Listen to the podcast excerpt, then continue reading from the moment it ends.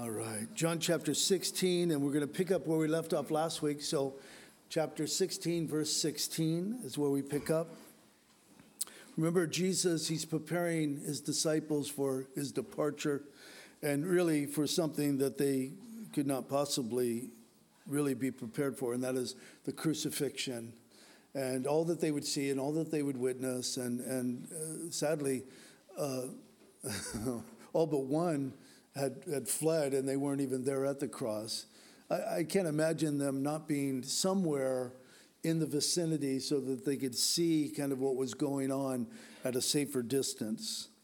But we read in verse 16, the words of Jesus. Jesus says, "A little while, and you will not see me, and again a little while, you will see me, because I go to the Father." Then some of his disciples said among themselves, "What is this that he says to us, 'A little while, and you will not see me, and again, a little while, you will see me'?" And, John adds that, and they were obviously confused about this part, "because I go to the Father." And they said, "Therefore, what is this that he says, 'A little while'? We do not know what he is saying." Now Jesus knew that they desired to ask him, and he said to them, "Are you inquiring among yourselves about what I said, 'A little while, and you will not see me, and again a little while, and you will see me'? Most assuredly, I say to you, that you will weep and lament, but the world will rejoice, and you will be sorrowful, but your sorrow will be turned into joy." And then he goes on, he gives an illustration. "A woman then, when she is in labor, has sorrow because her hour has come. But as soon as she has given birth to the child, she no longer remembers the anguish for joy that a human being has been born into the world. Therefore, you now have sorrow, but I will see you again, and your heart will rejoice, and your joy no one will take from you. And in that day, you will ask me nothing. Most assuredly, I say to you, whatever you ask the Father in my name, he will give you. Until now, you've asked nothing in my name. Ask, and you will receive, that your joy may be full." And we're going to go beyond that. But, Father, we pray for these verses that we just read and the ones that follow. We ask, Lord, I think I always ask that you would give us insight, you'd give us understanding, that we would not just hear words spoken, but that they would really be words that your Spirit would breathe life into, and that they would be words that would cause us to ponder, to think, to wonder, to find comfort and joy and assurance and things to apply to our own lives as your disciples today, Lord. So please teach us, we ask in Jesus' name. Amen. You know, I think of the disciples, and I'm so glad that as a student of the Bible, we don't see the disciples as something that they're not. You know, I was raised Roman Catholic, and so in the Roman Catholic Church, everything is presented in an unbiblical way. All of the saints, and it's not just, you know, i.e. the apostles, but there's a lot of saints within Catholicism. And the saints always are presented, you know, in icons and statues or pictures, you know, and they usually have a halo over their head.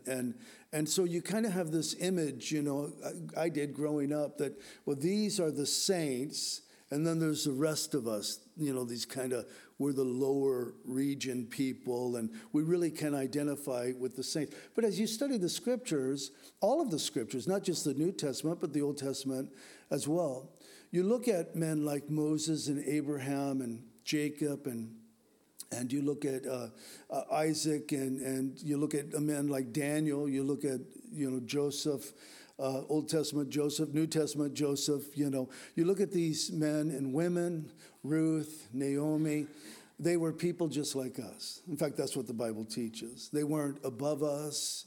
They weren't, you know, holier than us.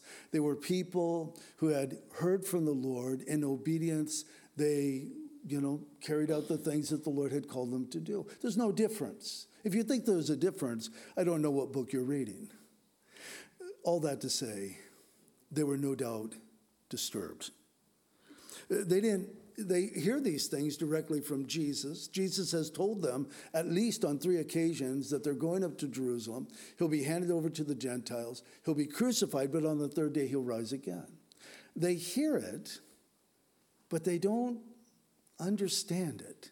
And because they don't understand it, they just kind of let it go. And so Jesus preparing them for what's coming. No doubt they were disturbed because Jesus had said, and we'll see, well, in fact, let's just read it now, verse 32. And Jesus said to them, "Do you now believe? Indeed, the hour is coming, yes, and has now come, that you will be scattered." Well, that's not good news. "Each to his own, and will leave me alone, and yet I am not alone, because the Father is with me. These things I have spoken to you, that in me you may have peace. In the world you'll have tribulation, but be of good cheer," or literally, be courageous. That's what the word means. Words mean. "I have overcome the world." So they were no doubt disturbed that Jesus said, "You're going to all scatter. It's coming. You're going to all scatter. There's going to be an event that takes place, and you're all going to scatter, and you're going to leave me alone. But I want you to know that I'm not going to be alone because the Father's with me." That would be disturbing. I mean, if someone came in and told me, "Hey, Dan, you're going to walk away from the Lord. You're going to just have a lapse of faith, or you're just going to have this period of time," I would probably protest. I'd probably say, "No, why would I do that?" I mean, it would be disturbing to hear this type of thing. But of course, they were hearing this not just from somebody. They were hearing this from Jesus himself. And surely the disciples, they weren't just disturbed, they were probably very discouraged because Jesus was leaving them, and that becomes apparent. Jesus, you've said it enough. We get it. You're leaving. We don't understand maybe the details of it, but we get it. You're leaving. And no doubt, as we see in our text today, that they were confused. They were confused by the words of Jesus, "A little while, and you'll not see me, and again a little while, and you will see me." So they're confused. They're discouraged. They're disturbed. These words, "a little while," were confusing to them. We see that in verse 17. What is this that he says to us? We see it in verse 18. We do not know what he is saying. We don't know. They're not saying this to Jesus. They're saying this to each other, probably under their breath, These words, no doubt, were confusing to them, but these words were not words that they had not heard before. Guys, this is why it's so important to be students of the Word of God. I'm telling you, when it sounds so selfish, and it is selfish, but when you don't get something out of something, that's not a very good sentence, but when you don't get something out of it, you're probably not going to put much effort into it. I mean, if you read the Word of God, and you feel like the Lord's not speaking to you from the Word of God, or you just read the Word of God, and I don't even remember what I read. We need to be students of the Word of God. And as we're students of the Word of God, we see this pattern. We see these things within the Word of God. They're not secret things. They're not hidden things. They're right out there in the open. But it's only really the student of the Word that really benefits or sees these things and is encouraged by these things. So let me tell you what I mean by this. These words were confusing, but these words were surely words that they were not words that they had not heard before. In John chapter 7, all these from John's gospel, John chapter 7 and verse 33, 34, it says, "Then Jesus said to them, I shall be with you," and here it is, "I shall be with you a little while longer. And then I go to him who sent me, and you will seek me and not find me, and where I am you cannot come." And then in John chapter 12, verse 35, it says, "Then Jesus said to them," here it is, "A little while longer, the light is with you. Walk while you have the light, lest darkness overtake you. He who walks in darkness does not know where he's going. In John chapter 13, verse 33, little children, I shall be with you, here it is, a little while longer. You will seek me, and as I said to the Jews, where I am going, you cannot come. So now I say to you. And then John chapter 14, verse 19. Again, Jesus says, a little while longer, and the world will see me no more, but you will see me. Because I live, you will live also. So they're confused about these words. Maybe we're a bit confused about these words. What was Jesus referring to? A little while. You won't see me, but then again, you will see me. Was he speaking of the coming of the Holy Spirit? I'm just trying to keep it in context here. Remember last week we took a break. We took 7 days off from the text, but Jesus didn't take 7 days off. All of these things that we've been studying for the past few months, he spoke in one night. And we know that last week, our text, he was dealing with the Holy Spirit, the ministry of the Holy Spirit. Was he saying to them that I'm going away, so you won't see me, but you will see me when the Holy Spirit comes. You'll see me through and in the Holy Spirit. Was he saying that? I don't know. Or was he referring to his second coming? Was he saying, you're not going to see me, but eventually, I'll come back again, second coming, and then you will see me. Was he speaking of that? Or was it Jesus' brief 40-day ministry? Was he referring to that? 40-day ministry between his resurrection and ascension. Remember, Jesus would kind of pop in and pop out, and that took place for 40 days. Was he speaking of that?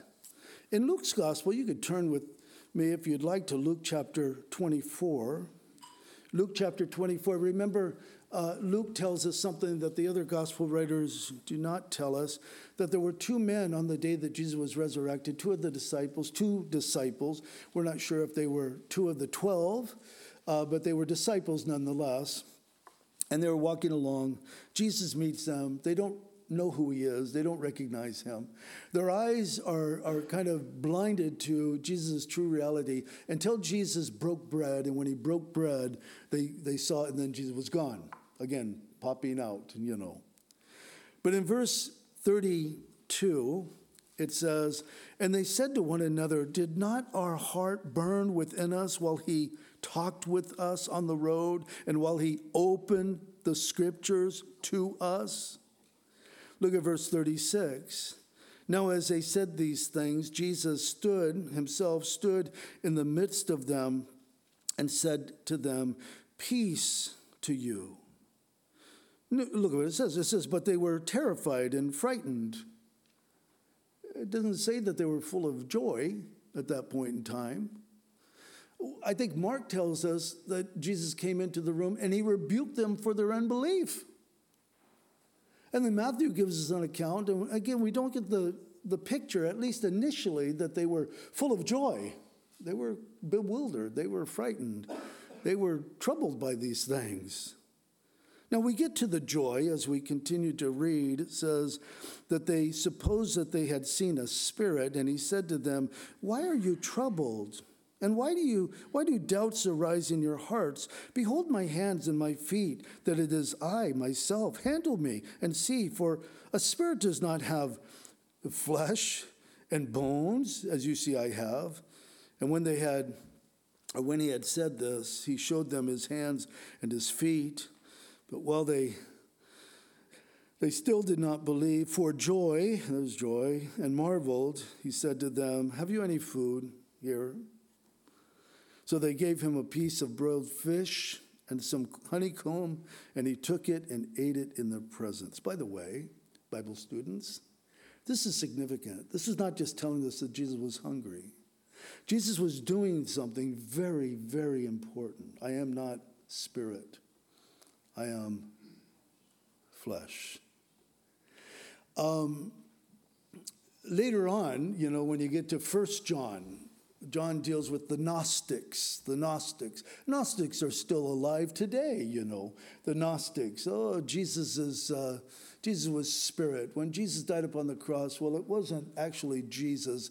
There was this exchange that took place, you know, because all matter, so the flesh, matter, is evil. Only the spirit is good. And some of the Gnostics would say, you know, eat, drink, and be merry. You can do whatever you want in the flesh, and it has no effect upon your spirit. Of course, this goes directly against the teaching of the Scripture and surely the teaching of our Lord Jesus. But Jesus, as he ate the bread, he's showing them, look, touch, feel, you know. He eats the food. Spirit's not going to eat food. He's flesh and blood, the resurrected Lord. Well, anyway, back to our text. I wonder... I think that the answer to the question, what is he talking about in a little while? What does he mean by that? In a little while? I think that the answer might be found in the last few words of verse 16. Because I go to the Father. Remember, you will not see me. And again, you will see me. Because I go to the Father. At face value, it doesn't make much sense. You will not see me, but then you will see me again because I go to the Father. Well, if you're going to the Father, how are we going to see you?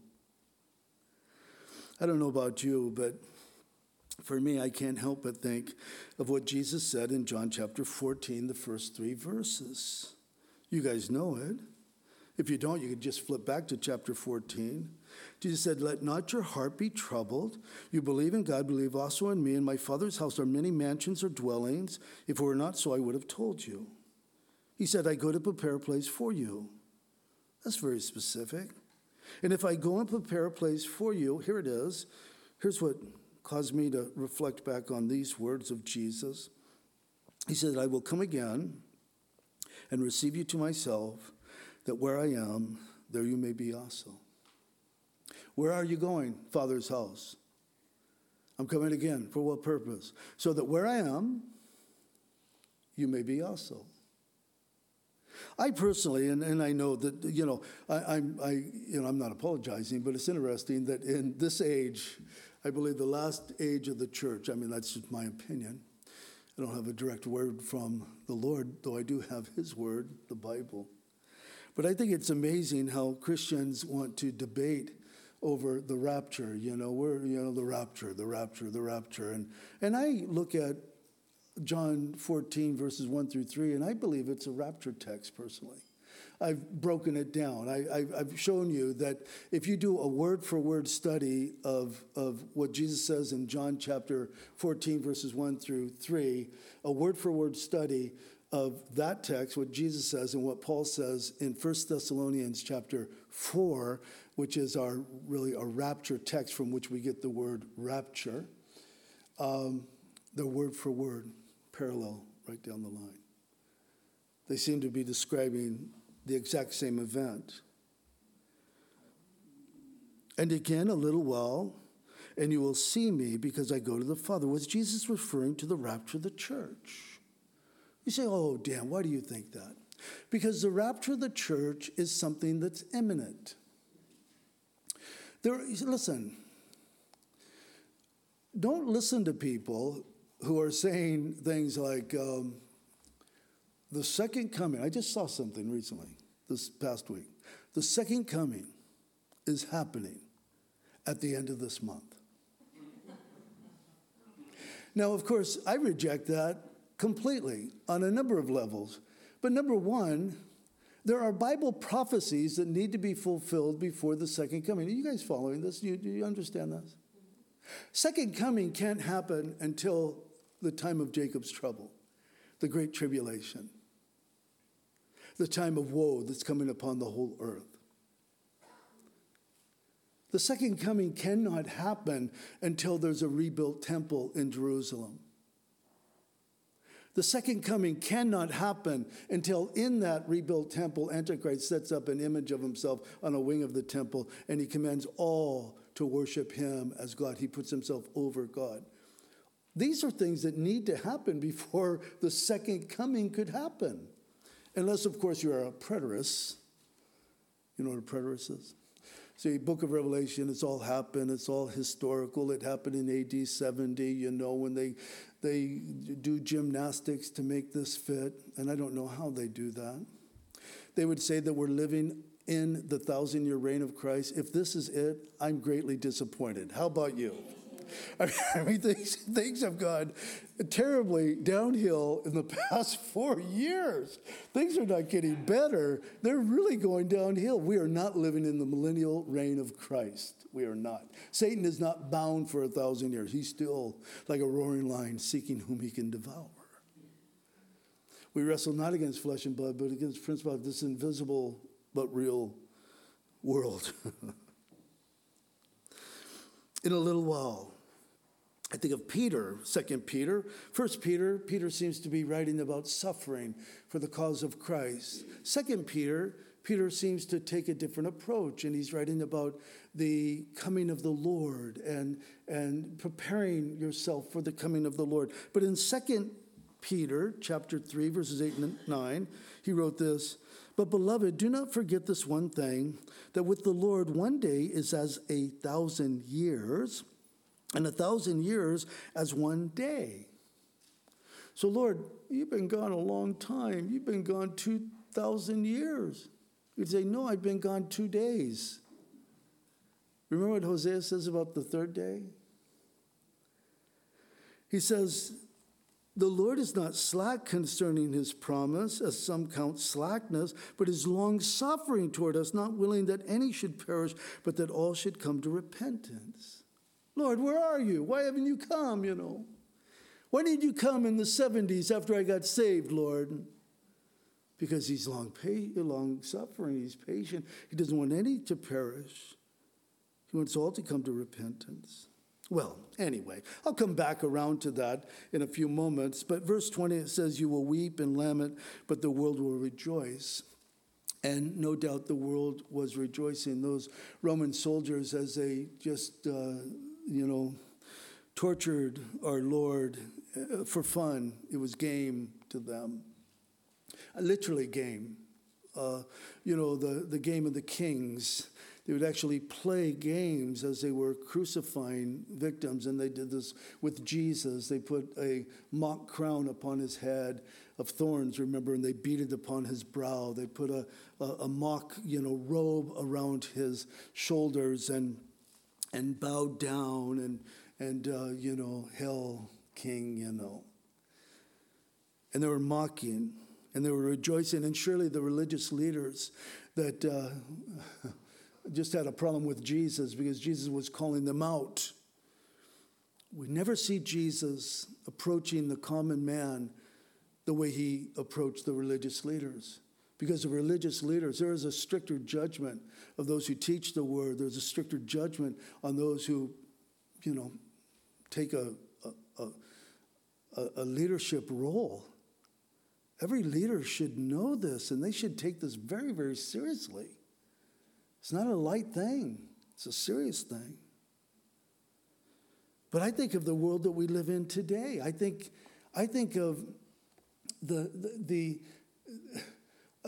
you look at some of these music award things, and all that. I don't watch these things, but I always watch clips from them because, the different people that I listen to, Christian apologists or, just podcasters or whatever, a lot of times they'll point out, this is what happened at this music award thing, and it's usually something blasphemous. It's always something blasphemous, And Super Bowl a few weeks ago, blasphemous things, that were done. The halftime, you almost want to, adult supervision, move the kids into the other room. You know what's shameful? I mean, this really, really shocked me. Not the world. It doesn't surprise me that the world wants to mock Jesus. It doesn't surprise me that musicians, if you could call them that, want to use the imagery of upside down crosses and all of these things and their hand motions and just all of these dark and just really demonic things. That doesn't surprise me at all. What surprised me this last Super Bowl was the mega churches that were entertaining for their audiences. You'll note that I don't say congregation, because it's not a congregation. They're audiences. They've come to watch the show. And I wish I could say it was one church that did this, but I watched clip after clip after clip, and I saw at least 4 different clips of mega churches where, and I would feel so embarrassed as a man of the word to get up on the stage with your football jersey on and to play like your kids on a Sunday morning. I don't understand churches that make Super Bowl an event on a Sunday morning. I mean, the world has us all the time, unless we choose not to give them our time. It's like an hour and a half. We can't make it about something else.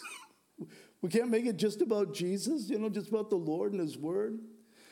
You might have seen what I'm referring to. These people, they're acting like they're, you know, playing football. The ball, no ball. The Bible. As they would kick the Bible into the audience. That's so cool, Pastor. That's so cool. What a mockery. And the world looks on and they say, what is wrong with these people? They're kicking. They're kicking the word of God. This is the written revelation of God. And they're kicking it to make a point or to be silly or to whatever, to kind of make, you know, somehow we got to make the connection because this is church and this is service. So we got to kind of tie this in. And this is happening in churches. It's so shameful. I remember, some of you might not remember, maybe you were not old enough. That's not a put down. That's just reality. But I remember hearing about this fellow that I had never heard of before in my life, and this is probably true of most of us. We had never heard of the man Jim Jones until, and there's a reaction, because until we saw the images. Almost 1,000 people laying dead in the jungles because they went out with their leader from San Francisco, underprivileged, poor people. He stopped preaching the gospel long before they ever went to the jungle. But I remember Jim Jones. We saw clip after clip after clip after clip.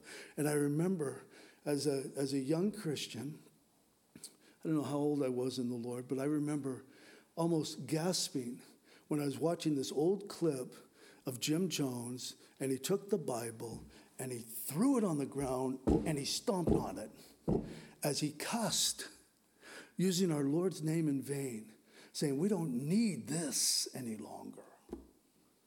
I'll tell you, those poor people, they should have ran out of that church before they ever got to the jungle, because there were many who did not want to die on that day and their lives were taken from them. It wasn't a willful thing.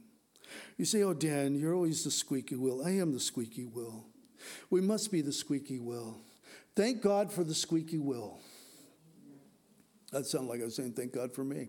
You know what? I'll tell you, thank God for men like Pastor Jack Hibbs. Did you guys see last week? He was invited, you have to be invited to these things, to open the prayer at Congress. And Jack gets up. I watched the clip. I watched the prayer. He gets up. He opens by acknowledging the Father in Jesus' name. And that was enough. I mean, he didn't even have to finish his prayer after those two things. He explained that whenever you pray in a setting like that, you need to write down your prayer. You need to submit your prayer in writing, and then they will okay it. And so he was invited. He wrote his prayer. He knew the restrictions. He could not use the word Father. And he surely could not use the word the Jesus and his title Christ, you know. And so he wrote that. He said that as he was on his way to get on the plane to go and do this, he felt convicted by the Holy Spirit. And he repented before the Lord, and he said, I am so sorry, Lord, for this prayer. And he just really, you know, Jack is a passionate man. He loves the Word of God. He's one of our Calvary pastors, you know, and he repented. And as he's driving, as he's being taken to the airport, he's writing out the prayer that he's going to pray. And I'll tell you, the backlash that's come, he is a Christian nationalist, he is a hater, everyone knows he hates the LGBT, you know, alphabet, he hates Muslims, he hates. And of course, people will believe that. But thank God for his boldness. I'm convinced that we're either going to become more bold or less. And some of us can't afford to be less bold than we are right now, to be honest. Jesus. Boy, I really got off track there. But I think it was worth it. You know, this whole, was he speaking about the rapture? Was he speaking about his coming again? I think it's interesting that Jesus gives the illustration of sorrow that's turned into joy. And the illustration he gives in verse 21, a woman when she is in labor has sorrow because her hour has come. But as soon as she has given birth to the child, she no longer remembers the anguish. For joy of a human being has been born into the world. Do you know that Paul used the same illustration, speaking of the coming of the Lord? 1 Thessalonians chapter 5, verses 2 through 4 says, For you yourself know perfectly that the day of the Lord so comes as a thief in the night. For when they say, peace and safety, then sudden destruction come upon them as labor pains upon a pregnant woman. There it is. As labor pains upon a pregnant woman. And they shall not escape. But you, brethren, are not in darkness, so that this day should overtake you as a thief. Jesus did the same thing. The Olivet Discourse. Jesus, you know it, Matthew chapter 24, Jesus says, For nation will rise against nation and kingdom against kingdom, and there will be famines and pestilence and earthquakes in various places. All these things, here it is, all these things are the beginning of sorrows. You say, well, I didn't hear that illustration there. The word sorrows literally means the pangs or throes of childbirth. Jesus says these are the beginning of childbirth. This is the beginning. Once the labor begins, there's no stopping if it's a genuine labor. Some of us have made, you know, I think of families.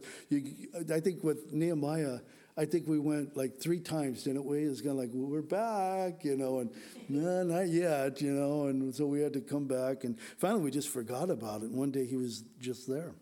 No, I'm joking. Anyway.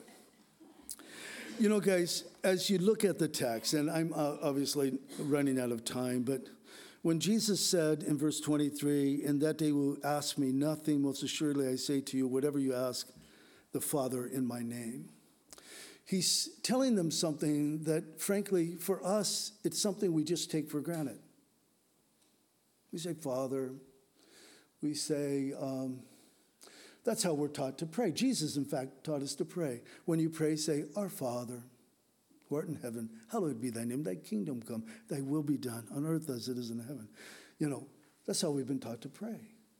We miss the drama. We miss this dramatic statement from Jesus, because prior to the cross, there was no such intimacy with the Father. Even when Jesus says, when you pray, pray this would have been controversial. The Pharisees would have said, whoa, wait a minute. You're telling the common man to pray, Our Father? No. Too intimate. Can't do that. And Jesus is telling his disciples, he says, listen, up to this point, you haven't asked anything in my name. He says, I'm not saying that if you pray to the Father in my name, that I will pray the Father that he might answer your request. But Father loves you. Father loves you because you believe in me, because you love me and you believe in me. And so he's describing this new, beautiful relationship that we have with the Father because of the work and redemptive work of Christ. It's so beautiful, guys. He is our Father. We are told that we could cry out to him, Abba, Abba, Papa, Papa. And we need to be careful that we don't misunderstand that level of intimacy. If we misunderstand it, there won't be that sense of reverence that I think we need to have. I know we need to have. He's not our equal. He's not like us. He's above us. He is God. We so often, we want to bring him down to our level. He's not at our level. He'll never be at our level. This is why, guys, listen, you could watch Christian television, which is, for the most part, sadly, bunk, shameful, embarrassing to anyone who believes the Bible. You could watch that and listen to story after story after story of people that are being caught up into heaven and hearing their stories and hearing their lack of fear and almost this familiarity with the Father or whoever they're talking to when they're in heaven. And it's almost as if the person is kind of in control. He's kind of like got the upper hand. And it's just so, or you could read the Bible. And when you read the Bible, I mean, we see, like John, for example. John, when you look at John, he's caught up to heaven, Revelation chapter 4. He's not talking to Jesus. He's talking to an angel. And poor John, he's so confused. He doesn't know what to do. He's bowing down. He's worshiping the angel. And he says, don't do that. Don't do that. Worship God. No. John's confused about the whole thing. You look at men like Isaiah. I saw the Lord high upon his throne. He sees the Lord. What does he say? Woe is me. I am undone. Paul says, I know a man. He speaks in the third person. I know a man caught up to heaven, caught up to the third heaven. He sees things that you cannot talk about. He says, I'll boast in such a man as that. He's speaking of himself. But there was this humility. He goes on to talk about this thorn in his flesh. There was a messenger from Satan to buffet him. Many Bible students believe that the thorn in the flesh came after the revelation, the being caught up to heaven, so that he would not be prideful. He would be humble.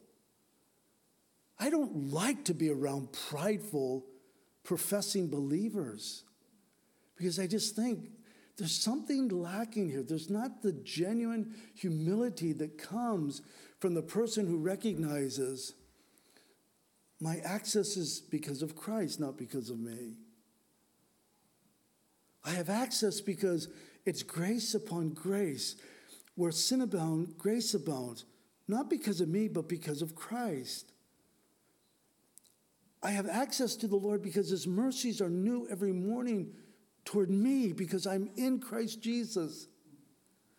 I have access to the Father because I am robed, I am clothed in the righteousness of Christ, not my own righteousness, the righteousness of Christ. See, the believer sees himself, herself, as, if you will, lost in Christ and found in Christ. It's not me. It's not this arrogance. I need to be careful because this arrogance sometimes in prayer. You will do this, Lord. I'm standing on the authority that you've given me. It's like, Lord, just zap them. You know, please just zap them. Just one guy, you know, let them just shake there for a little bit. The rest of the people will kind of get that we shouldn't be talking to you like that. The arrogance that you do not see in the Word of God. You do not see among the men and women that were used or touched by God. You see a humility. And I'm out of time, so I encourage you to read the rest of our text on your own. There's so much there. I want to end with this, though. So worship team, come on up, please. Verse 33, these things I have spoken to you, that in me you may have peace. Even peace is unattainable without Christ. We have peace. We have the peace of God. We have peace with God. You know, all of these things are the byproduct of faith in Christ. It's just, it's so beautiful. We, not non-believers, this isn't true of non-believers, but for the believer, we have this dual existence. We are in the world, but we're not of the world. We live in the world. I mentioned to the first service that my prayers really go out to parents raising young children, or any children for that matter. You know, I pray fervently for my kids and their children and my grandchildren, and I love them all so much. But my heart breaks. My heart breaks for the older ones. I just think it's you know, they've got challenges that I surely didn't have when I was growing up. Talk about confusion. I mean, you know, they've been introduced to this perverse world, but they're being told that this isn't perversion. This is normal. This is the way things have always been. And the older folks, we're saying, no, it hasn't. This is perverse. This is a perverse world we live in. I think of the younger children growing up. They're exposed to so many things. I think of how naive I was, and I was not a naive man, but it was just something that wasn't spoken about. We didn't hear it. It wasn't something that was talked about out in the open. But I think of how naive I was in my 20s compared to some of the young children that are exposed to things. Could be a neighbor. If your kids go to parochial school, man, you've got to listen. You got to wash their brains when they get home. How do you do that? The Word of God. The Word of God. You need to be in the Word of God with your kids. You need to show your children what the Word of God teaches. I'm out of time, but I've said it a number of times. You know, the Episcopal Church, or is that Episcopal up here? Yeah. So they welcome everyone, and they've got their flags out there, which isn't it ironic that in our little town, conservative Oak Harbor, Washington, where the American flags fly high. You don't see that in a lot of communities, but we sure see it here. Every organization that deals with children tells us up front, in the front of their buildings, what they stand for as they have their rainbow flags flying, or their abstracts, their whatever they are, cylinders, but painted the colors, and they're saying, this is what we stand for. In one sense, it's almost like they're advertising.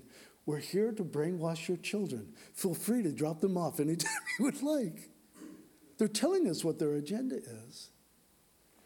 But I was thinking of this Episcopal Church up here. We had a neighbor when we first moved here. Her family went to that church. And she was doing the high school ministry. And she came here on a Sunday, and she had about 10 high school students with her. So I went back and said, oh, hi, how you doing? What are you guys doing, you know? She says, all of these students are about to graduate. They'll graduate this year. And I've been going around and I've been exposing them to other churches because I know where our denomination is going. It's been going there a long time, but I know where our denomination is going. And I know that the chance of these students going off to college or whatever they do, going to an Episcopal church where the priest or pastor is teaching the word. And at that time, when we first moved up here, there was a priest that was teaching the Bible there at that place, you know, at that church. And I told her, I said, man, I admire that. I admire the leadership of your church, that they would encourage you to take students to other churches so that the students could be exposed to other churches that will teach the Word of God rather than just causing them to think this is it. You know, it's either this or it's nothing. But guys, listen, we are in an all-out battle. And we need to recognize that. And parents, we're praying for you. We are. In fact, at our prayer meeting tonight, we'll be sure to pray for the parents. We usually do pray for the parents of children. It's a difficult, difficult thing. But it's not impossible. But you need to be strong in the Lord. You need to be courageous, fearless. I'm standing on what the Word of God says. So let's stand together. Help us, Lord, to be men and women who take your word seriously. And Lord, there's this, I think for some, if they haven't experienced it themselves, it just sounds like words. But I know that others, Lord, they have given themselves to you. They're students of your word. We all have a long ways to go. We haven't arrived. But Lord, we thank you that there is this boldness that just comes from simply standing upon your word. And I pray that every person in this room or downstairs or watching online would have that same boldness that comes from your indwelling spirit, the assurance of your word. Help us. In Jesus' name, amen.